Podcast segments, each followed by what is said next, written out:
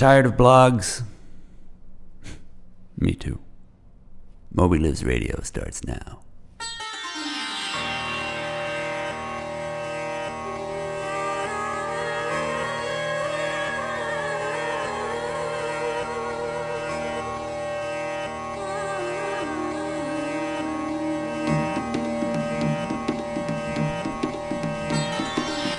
The intergalactic headquarters of Melville House Publishing in Hoboken, New Jersey, aka the left bank of New York City, it's Moby Lives Radio.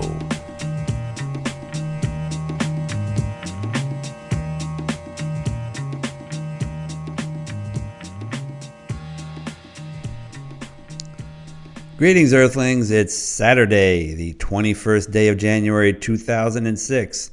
I'm Dennis Johnson. We've got a great show for you today. We're going to be talking to James Moore, the author of a book about presidential advisor Karl Rove called Bush's Brain.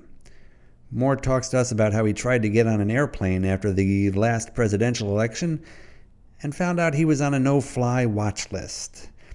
We'll also be talking to librarian Christopher Waldrop about the latest on the Google Book Search program, as well as Google's expansion into China, where it has been helpfully sharing client records with the Chinese government. And we'll hear from poet Hal Sirowitz, as well as our UK correspondent Mark Thwaite. But first, here's some news from the book world. Well, the public has spoken out on the issue of James Frey. Revelations of gross, I mean, really gross, fabrication in Frey's book, A Million Little Pieces, continued this week with the team from the New York Times Freakonomics column uncovering that the book's reportage of the suicide of the character named Lily was most likely made up. That's right, there was no Lily. Frey's publisher Nan Talese told Sheila Kolhatkar of the New York Observer that Frey was lying again when he said on the Larry King show that he had just done what his publisher told him to do. And what with the president caught in an illegal spying campaign and Osama bin Laden coming out of the closet and a right wing ideologue being named to the Supreme Court and nothing in general to talk about, the subject of James Frey remained a leading topic in newspapers and on talk shows. But the public, as I say, finally had its say on the matter, voting with its pocketbook, as it is wont to do. Frey's book plummeted on Amazon.com's bestseller list from the number one position to uh, number two. And Nielsen Bookscan reported that the book sold a mere 122,000 copies, plummeting from the previous week's sales of uh, 145,000 copies, leaving it as the best selling book so far this year. Thus spake Zarathustra. Meanwhile, back in Oprah Winfrey land, just days after Winfrey's strangely orchestrated call in to the Larry King show during James Frey's appearance there to say that she agreed with him, emotional truth was all that mattered in a nonfiction book. Winfrey announced that her next selection for her book club was Elie Wiesel's Holocaust memoir, Night. New York Times reporter Ed Wyatt immediately, immediately uncovered a blatant lie in the Nobel Prize winning author's memoir Wiesel had reported he was nearly 14 when he entered the Auschwitz death camp during World War II. Wyatt revealed a new translation of the book selected for the Winfrey program changed that to 15. Wyatt was still on the story at week's end. Rumors that he had the 85 year old Wiesel in a back room and was heard screaming at him, Remember what we did to Wen Ho Lee? could not be confirmed by broadcast time. As for Nan Talese, who just last week was standing by her author James Frey, as mentioned, she told Sheila Kolhatkar in this week's New York Observer that she, quote, almost collapsed when she heard Frey say on the now fabled Larry King broadcast, and there are three words you probably never thought you'd hear in sequence, that when Nan Talese purchased the book, I'm not sure if they knew what they were going to publish it as. We talked about what to publish it as, and they thought the best thing to do was to publish it as a memoir. Close quote. Insisted to Kolhatkar that she didn't think it was a good idea to purposefully distort the truth, and she said Frey's book seemed entirely believable to her when, for example, it depicted him getting on a commercial airliner covered in vomit with a hole in his face. In what little other news there was that wasn't somehow related to James Frey or Nan Talays, the National Book Critics Circle announced that they would be dropping all their various categories for awards next year in favor of one giant category called Nan Fiction. For this year's awards, however, they stuck to the normal categories and announced their following nominees. In the category of memoir, big shocker, The Year of Magical Thinking by Joan Didion was nominated, along with Istanbul by Orhan Pamuk, Them by Francine du Plessix-Gray, Fat Girl by Judith Moore, Two Lives by Vikram Seth. In fiction, it was Europe Central by William T. Vollmann, the recent winner of the National Book Award. The March by E.L. Doctorow, Veronica by Mary Gaitskill, Never Let Me Go by Kazuo Ishiguro, and Small Island by Andrea Levy. In general nonfiction, it was Voices from Chernobyl, the oral history of a nuclear disaster by Svetlana Alexievich. The Great War for Civilization, The Conquest of the Middle East by Robert Fisk, Eating Stone, Imagination and the Loss of the Wild by Ellen Meloy, Human Cargo, A Journey Through Among Refugees by Carolyn Moorehead, and Night Draws Near, Iraq's People in the Shadow of America's War by Anthony Shadid. In poetry, it was The Incentive of the Maggot by Ron Slate, Crush by Richard Siken, The Shout by Simon Armitage, Bent to Earth by Manuel Blas de Luna, and Refusing Heaven by Jack Gilbert. Finally, in the news, writer Christopher Hitchens, a supporter of President Bush's war against Iraq, joined the American Civil Liberties Union in a lawsuit against the president this week. The ACLU announced it was suing the administration to end its secret, unwarranted surveillance program. And Hitchens, as well as others, such as the environmental group Greenpeace, joined the suit explained Hitchens, quote, I have been frankly appalled by the discrepant and contradictory positions taken by the administration in this matter. Close quote. He said it was, quote, of the first importance that we demarcate clearly and immediately the areas in which our government may or may not treat us as potential enemies. Close quote. The president, meanwhile, announced that he had fired Karl Rove and replaced him with Nan Talays. And that's some of the news from the book world this week. I'm Dennis Johnson.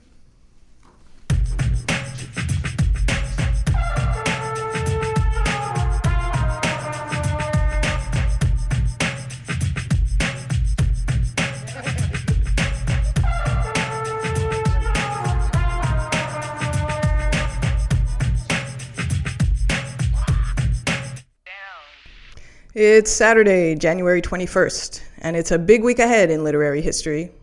Sunday is the 22nd of January, and on that date, in 1788, the great romantic poet George Gordon Lord Byron was born. Known for his wild and dissolute life as much as for his poetry, Byron was the rock star of his day. He was famously described by his scorned lover, Lady Caroline Lamb, as, quote, mad, bad, and dangerous to know. Yet, through his poetry, Byron, along with his friends Shelley and Keats, formed a new movement in writing and in thought, and Romanticism has been a force to contend with ever since.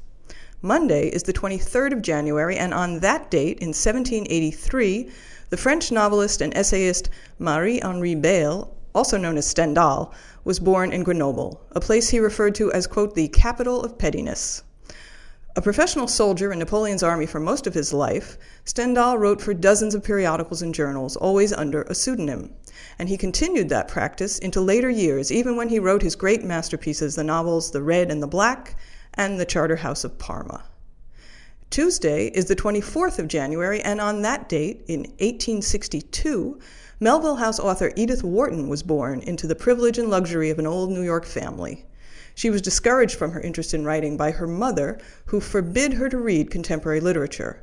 But in 1878, a friend of the family passed along some of her poems to Henry Wadsworth Longfellow, who championed them for publication.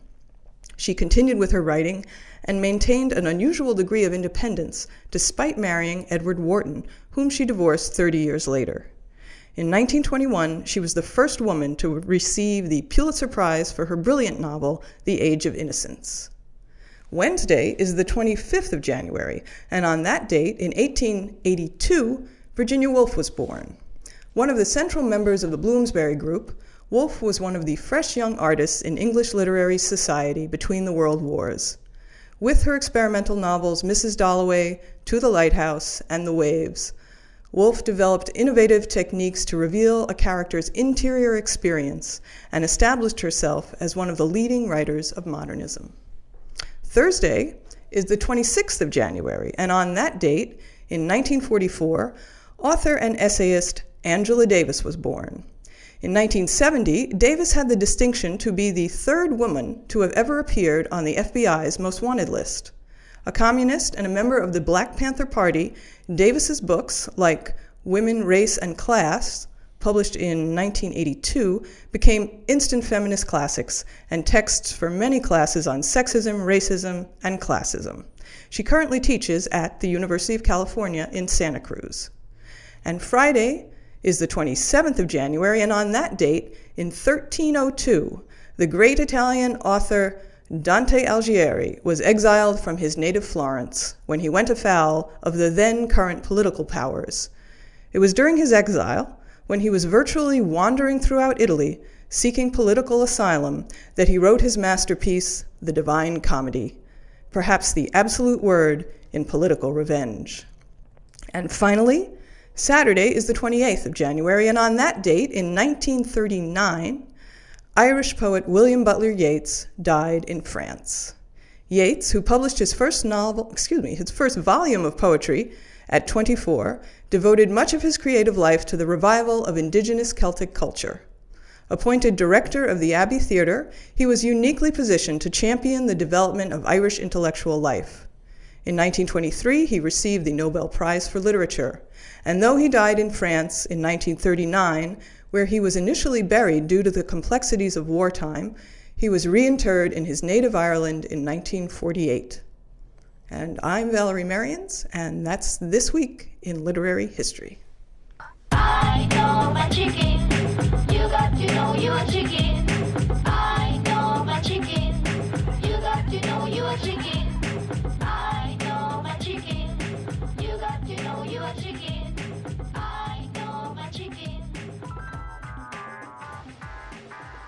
This is Mark Thwaite, Managing Editor of ReadySteadyBook.com and UK correspondent for Moby Lives Radio.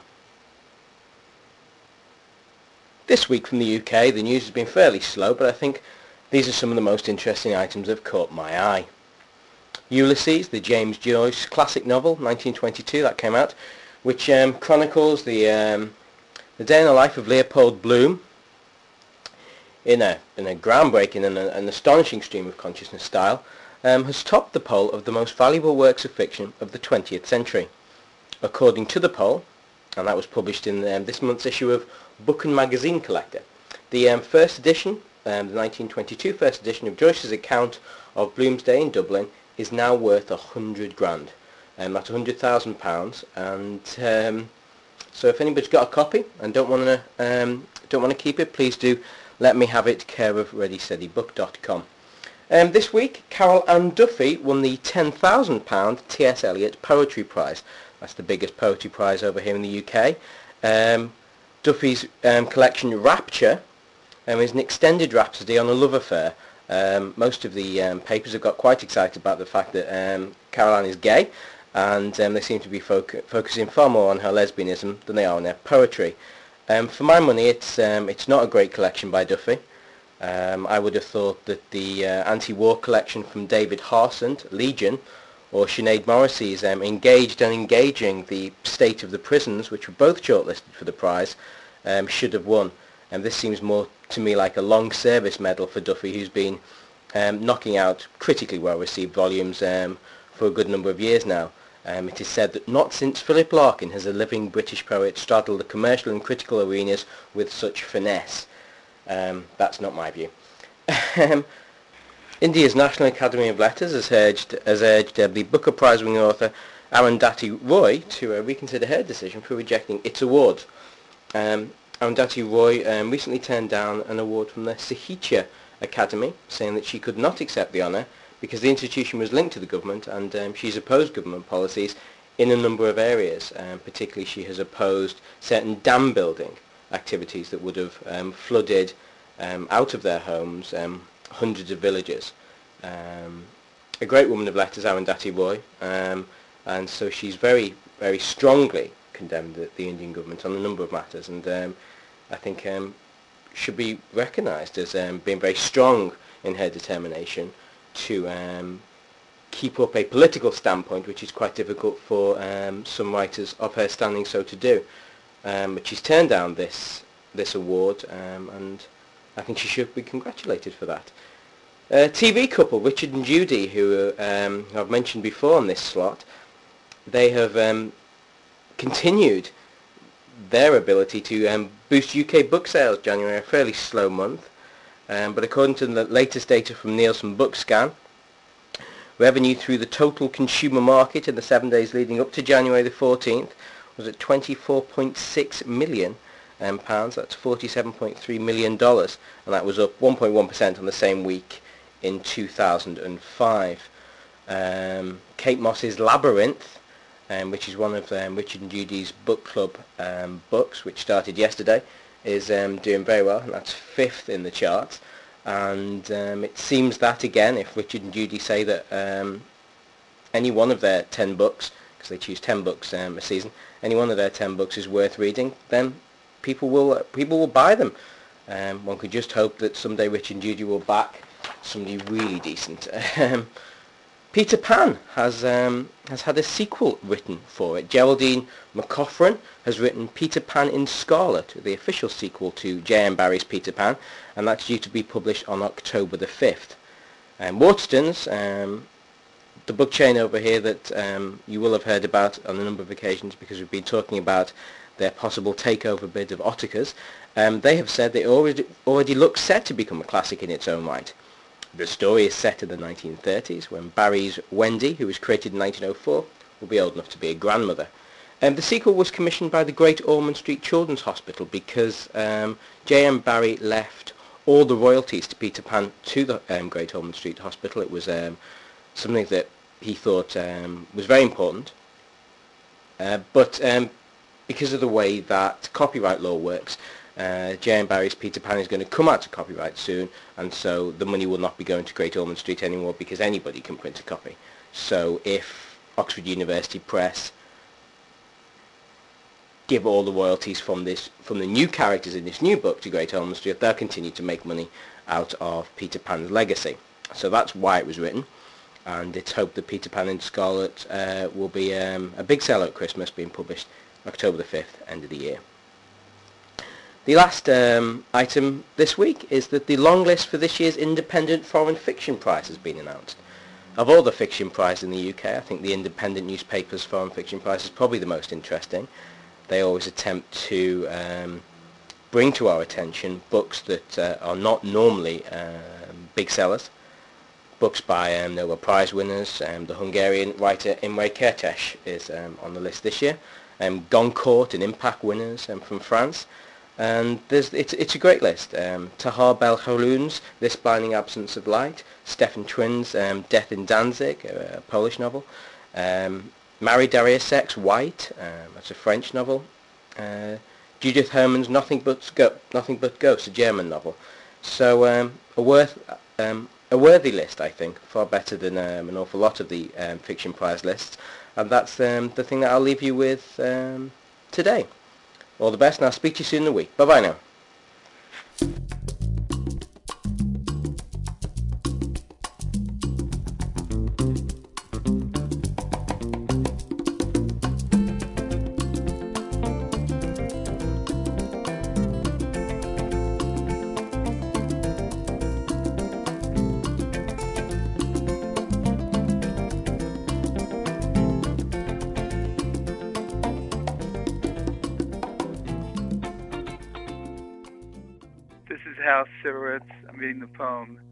Chopped Off Arm.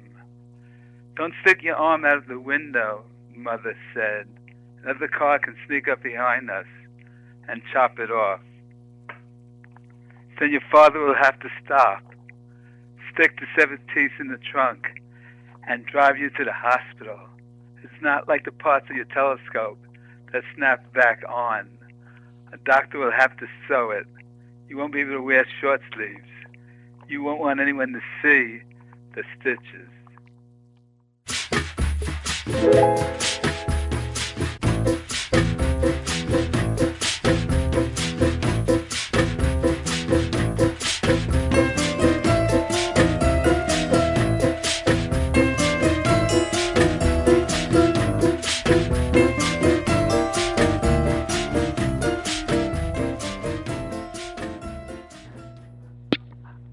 Have Christopher Waldrop on the line. Christopher is the uh, is a librarian at the Vanderbilt University Library in Nashville, Tennessee. Christopher, welcome back to the program. Thank you. It's nice to be here. I wanted to check in with you and uh, get an update. Uh, just before the holidays, Moby Lives Radio reported that the Patriot Act was dead.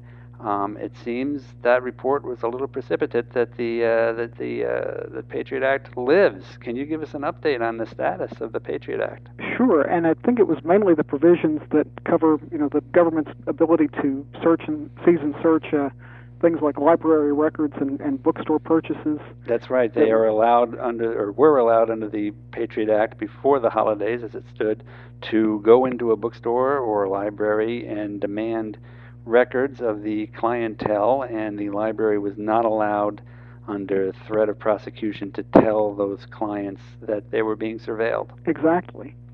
And uh, I, the, as I understand it, the last thing that has happened is that there has been a, that there was an extension. Those were supposed to expire on December 31st, and the current extension, I think, runs through uh, February 3rd. Mm-hmm. Should be the cutoff date. Mm-hmm. So basically that they had originally the Senate agreed to a six-month extension, and the House agreed to an extension that was so much shorter that they I don't think they'll even have time to debate it or Mm-hmm.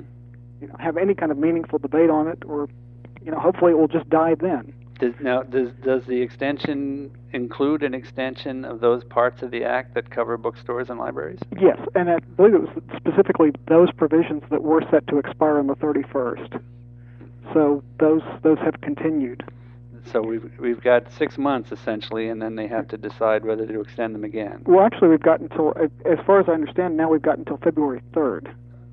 So essentially, there's there's no time, like I say, no time for a meaningful debate Mhm. of any kind. hmm Uh, the Senate tried to pass a six-month extension, but the House wouldn't even settle for that. So So sometime before February third, there's likely to be a quick vote on it. yes, Okay, Mm. and it's hard to call at this point, but what's your guess? My guess is it probably will be. It may be renewed by a very slim vote, hmm but hope, hopefully, you know, hopefully that there will be, you know, enough of a of a delay on it that there will be, you know, we can have some meaningful debate. Maybe there will be, maybe they'll decide to move up the deadline, or hmm maybe they'll just realize that there's nothing that you can learn from people's library records or bookstore purchases. that- hmm Well, the the atmosphere in Washington has certainly been uh, changing for the Bush administration, and uh, given the the hubbub and the furor over the uh, the surveillance charges, the illegal surveillance charges against the president right now, I'm wondering if that might influence the vote the next time around. It might, and I think one of the one of the things that the uh, this uh, domestic spying program, as they so politely call it, has revealed is that you know essentially what it seems to come down to is that it it doesn't really matter even if Congress did uh, let these provisions expire. It seems like it doesn't matter. Well, that's true. Unfortunately, it does seem that way. Let's move on to another very happy topic, if we can. Uh, you and I previously have talked, and you've written for Moby Lives uh, when it was uh, a written blog about the Google Print program, which, after a world of bad press and uh, opposition from the uh, the publishing community and, and libraries as well, um, has renamed itself the the Google Book Search program. You've been looking into a kind of a footnote to the to the Google Book Search story about Google entering into China. What what have you discovered there? Yes, uh, Google is is negotiating, trying to basically trying to create a presence in China, and they've been working with the Chinese government, and you know even even to the point that uh, you know things that the news sources or you know, information on say democracy that the Chinese government considers subversive or or dangerous or doesn't want its citizens reading, you know Google seems to be willing to allow you know allow those sites to be blocked Mm-hmm. within China Mm-hmm. which seems to me to, to go against the whole Google principle of of uh, don't be evil. Mm-hmm. First of all, and I, I think they should uh, they should, their full motto should be don't be evil to your bottom line. Yeah. that seems to be the real motto. It is, and also the defenders of the whole Google book search program, their their you know their rallying cry has been information should be free. And if you if you believe that, then you believe that information should be free within China as well as everywhere else. They meant it should be free to totalitarian governments, perhaps. exactly. Uh-huh. And it and it's not just it's not just China. It's it's basically I think it, it opens kind of a window onto Google's business practices that they're willing essentially because China is is so economically powerful Mhm.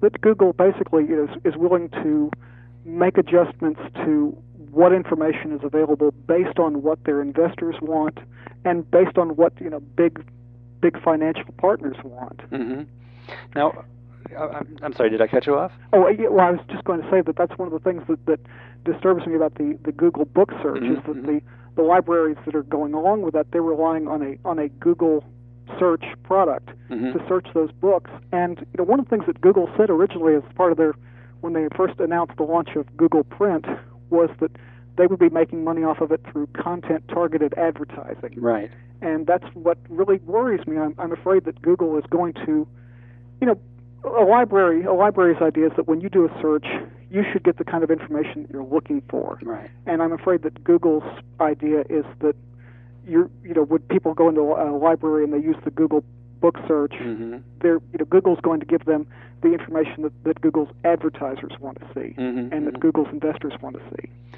So a couple of bad signs for a librarian. Do you see any response to this in, in your community? Are librarians uh, aware of this even, and are they responding to it? I, I don't think they're aware of it at all. Mm-hmm. And so far, I, I think the most ominous sign is not Google, but uh, Yahoo. Yahoo just cooperated with the Chinese government, basically handed over email records Mm-hmm. of a man who was uh, a Chinese man who was emailing a a, a pro-democracy group in New York, Mm-hmm. and you know I didn't realize that you could be prosecuted for communicating with someone or communicating with a with a pro-democracy group, but apparently in China you can, and I I think that the fact that uh, that Google is sort of trying to play catch up with Yahoo. Mm-hmm. Google has made getting into China very, very important. It's one of their top ambitions in the Mhm. future, Mm-hmm. and so I, I do think it's an ominous sign. But I, I don't know that any librarians are really aware of it, Mm-hmm. and I'm, I'm afraid that if they are, they they may not have thought through the full implications. Well, have, how have you been following it? I mean, are you reading this in, in trade publications? Um, are, are, are, are some librarians talking about it? I mean, I haven't seen a lot of reports about Google in China or Yahoo in China in the mainstream news. How are you keeping up with it? But through whatever news sources I can find, uh, Mhm. I actually, you know, ironically through the library, I, we we subscribe to a, uh a database called ProQuest, Mhm. and I'm able to get. You know, ProQuest is very helpful in, in allowing me to find some of these news articles, and also, the, you know, it's through you know through different librarians that I know. Um, the uh, let me just see the one of the first uh, first I, I happened to notice because I I've received a lot of periodicals. I happened to notice the article on uh, Yahoo helping to prosecute the Chinese dissident in the uh, Foreign Policy Journal. Mhm. So. Well, um, to to back off just a little bit from, from Yahoo and Google entering into China, do you have any uh, follow up from our last conversation about just the perception amongst librarians of the whole Google Print or Google Book Search program? Is there any growing uh, sentiment about it within the librarian community? Not that I've been able to tell. I, I think that it's. I think there's very much a feeling of. I, I don't think people's minds have changed very much. I Mhm. think those who were, who uh, you know, accepted it from the very beginning and, and thought that it was going to be the, the greatest thing since sliced bread Mhm. have not changed their minds. And, Mm-hmm. and those of us who who were skeptical about it haven't really changed either. It seemed almost as if the, the, the bulk of the librarian community was was was kind of doing a wait and see. What happens with those five libraries that have taken on the the project with Google? What happens with the uh, the, the the case of the uh, uh, Publishers Association, which is protesting, etc. Right. Uh-huh. and that's I think that may be for now the thing to do. Although one of the one of the curious things, you know, libraries are are, like I say are very much about you know open access to information. Mhm. Um, you know, Google their search algorithms are you know very proprietary and are Mhm. and are very you know closely guarded secret. Right. So for libraries, it may be that uh, you know they don't, you know, if, if their patrons are not getting the best search results, Mhm. libraries may not know Mhm. because Google is you know, basically keeping that information under its hat. Mhm. Well, Christopher Allen Waldrop of the Vanderbilt University Library in Nashville, Tennessee. Thanks once again for coming on MobyLives Radio. Thank you very much.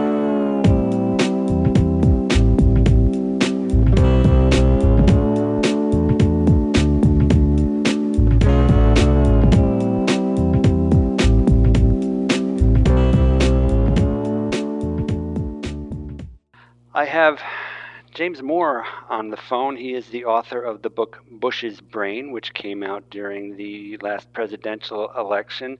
Mr. Moore, welcome to MobyLives Radio.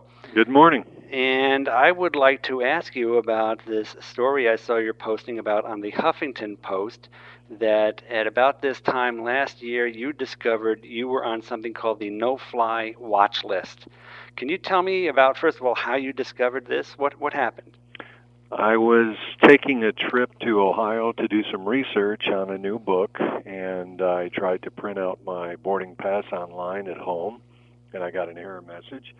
I retried, got another error message, and excuse me, and went to the airport and tried to use the electronic kiosk and got an error message. It said see agent.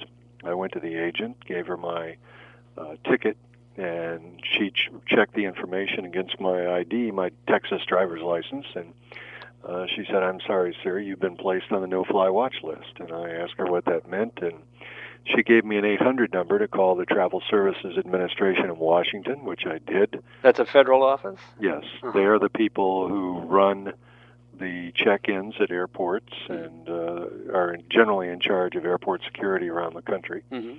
And I called and I asked why I was on the list, and she gave me the only answer she said she was allowed to give me under law, which was to say, "You're on the list because there's something in your background that is similar to someone they're looking for." And I said, "So they're looking for."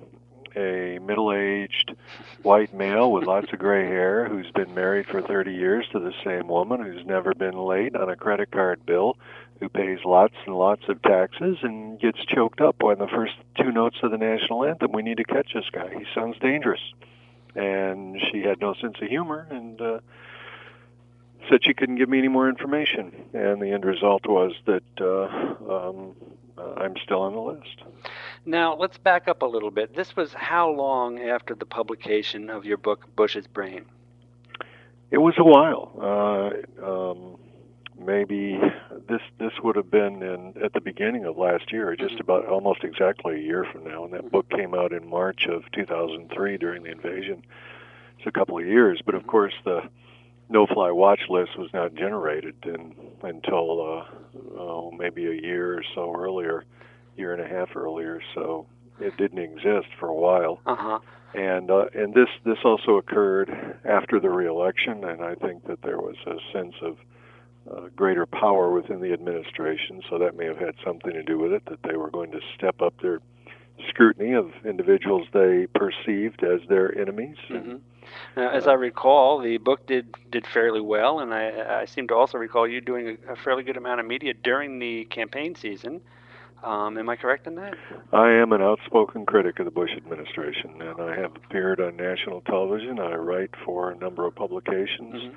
Uh, criticizing the administration, and um, I I just uh, do not believe in what they're doing. I Mhm. think that they are endangering the republic, and uh, and uh, when you combine that with the fact that Mr. Rove has a a history and a tendency toward vengeance, uh, it raises suspicions as to how I got on the list. Yeah, I should clarify for our listeners that the subtitle of your book, Bush's Brain, is How Karl Rove Made George W. Uh, Bush President, or Presidential, I'm sorry.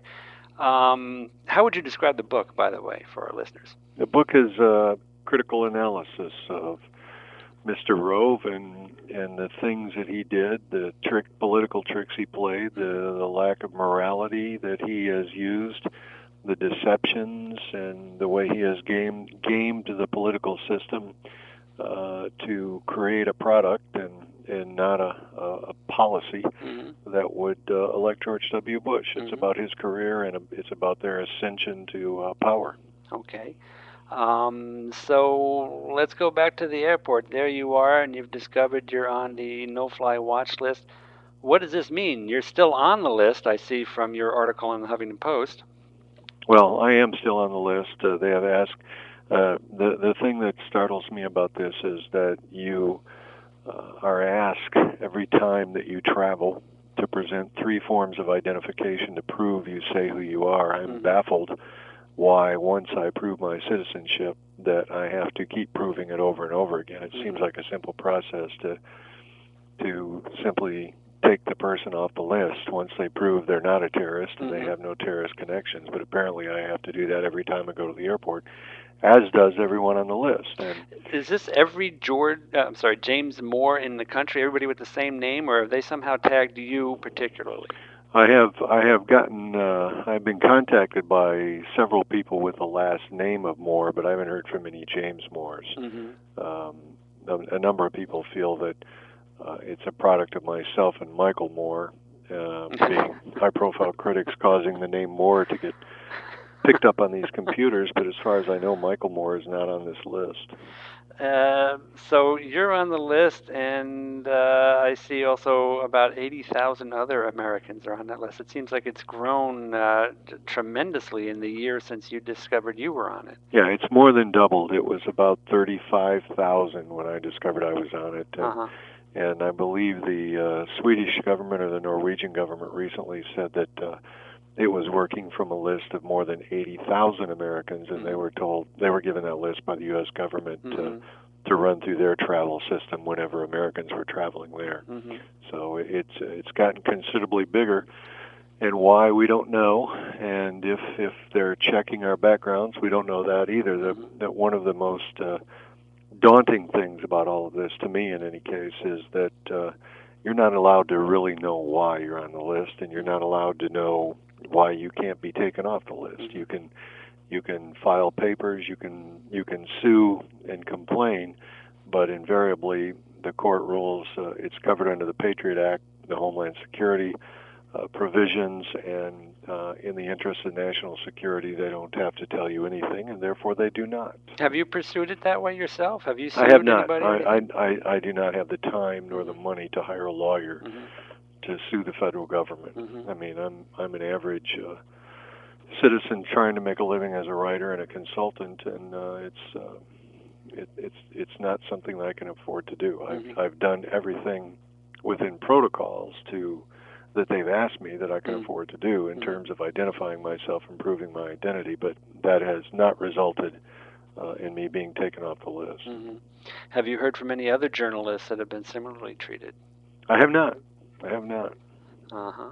What's your next What's your next book going to be about? My next book uh, is going to be a sequel to the current book, uh, Bush's Brain, Mhm. and uh, it will be called The Architect, Karl Rove and the Politics of Power, and it will be out uh, mid to late summer of this year, and there will be um, a number of revelations in that book relative to uh, uh, Karl and Washington and the leak and Jack Abramoff Mhm. and uh, Karl's personal background, and uh, there's a great deal of material that people are going to find interesting in terms of what's really going on with the people who run this country. Well, I hope you will still be allowed to travel when that one comes out. Um, in the meantime, uh, James Moore, the author of Bush's Brain, thank you very much for coming on MobyLives Radio, and good luck to you in your travels. Thanks very much, Dennis. And that's our show for this week. Thanks to our guests, Christopher Allen Waldrop from the Vanderbilt University Library. Thanks too to James Moore, author of the book Bush's Brain. That book, by the way, was published by John A. Wiley and Sons, although you may know them better as Hoboken's other publisher. Thanks too to Hal Sirowitz for coming on the program and reading his great poem, Chopped Off on, a classic in downtown New York. And thanks, of course, to Mark Thwaite, managing editor of ReadySteadyBook.com and MobyLives Radio's UK correspondent. And while I'm dishing out the thanks, thanks to Andrew Steinmetz, our engineer, and to everyone here at Melville House, our editor slash reporters Becky Kramer and Kelly Burdick, as well as publisher Valerie Merians. Come on back next week. We're going to have James Frey on the program. He's going to be reviewing St. Augustine's Confessions. You don't want to miss that. In the meantime, don't forget that whale is out there, man.